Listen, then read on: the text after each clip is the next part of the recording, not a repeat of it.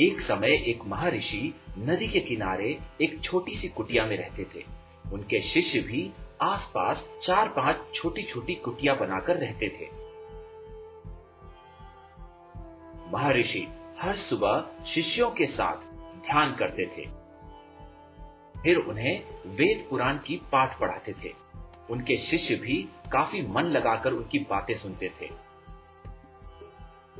महर्षि के आश्रम में राम और भीम नाम के दो बालक थे, जो देखने में बिल्कुल एक कद काटी के थे।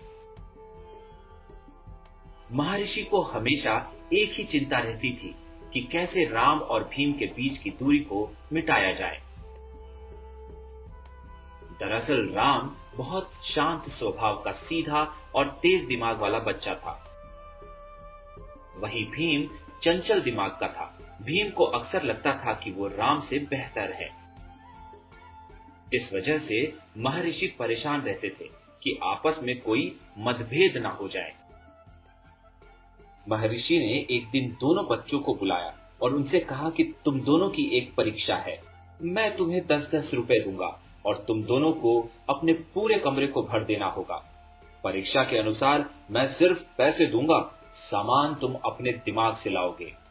महर्षि की बात सुनने के बाद राम और भीम ने महर्षि को प्रणाम किया और पैसे लेकर बाज़ार चले गए।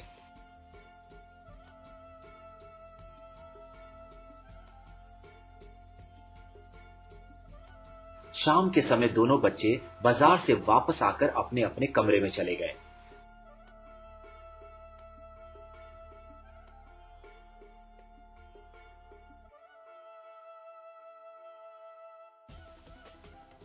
भीम ने अपने सारे पैसे खर्च कर दिए और अपने कमरे में घास भर दिया। अभी भी कमरा खाली था और वहीं राम ने अपने कमरे में एक तेल का दिया जलाया, जिससे पूरे कमरे में रोशनी भर गई। राम ने नौ रुपए भी बचा लिए और एक रुपए से सारा कमरा उजाले से भर दिया।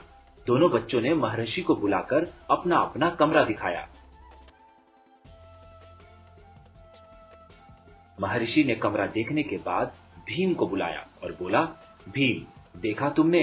राम ने कैसे एक रुपए का उपयोग करके पूरे कमरे में उजाला कर दिया और तुमने दस रुपए लगाए, पर कमरा भरा नहीं। ठीक उसी तरह तुम्हें अपना दिमाग लगाकर काम करना है, ना कि अपना समय किसी से द्वेष करने में बेकार करना है।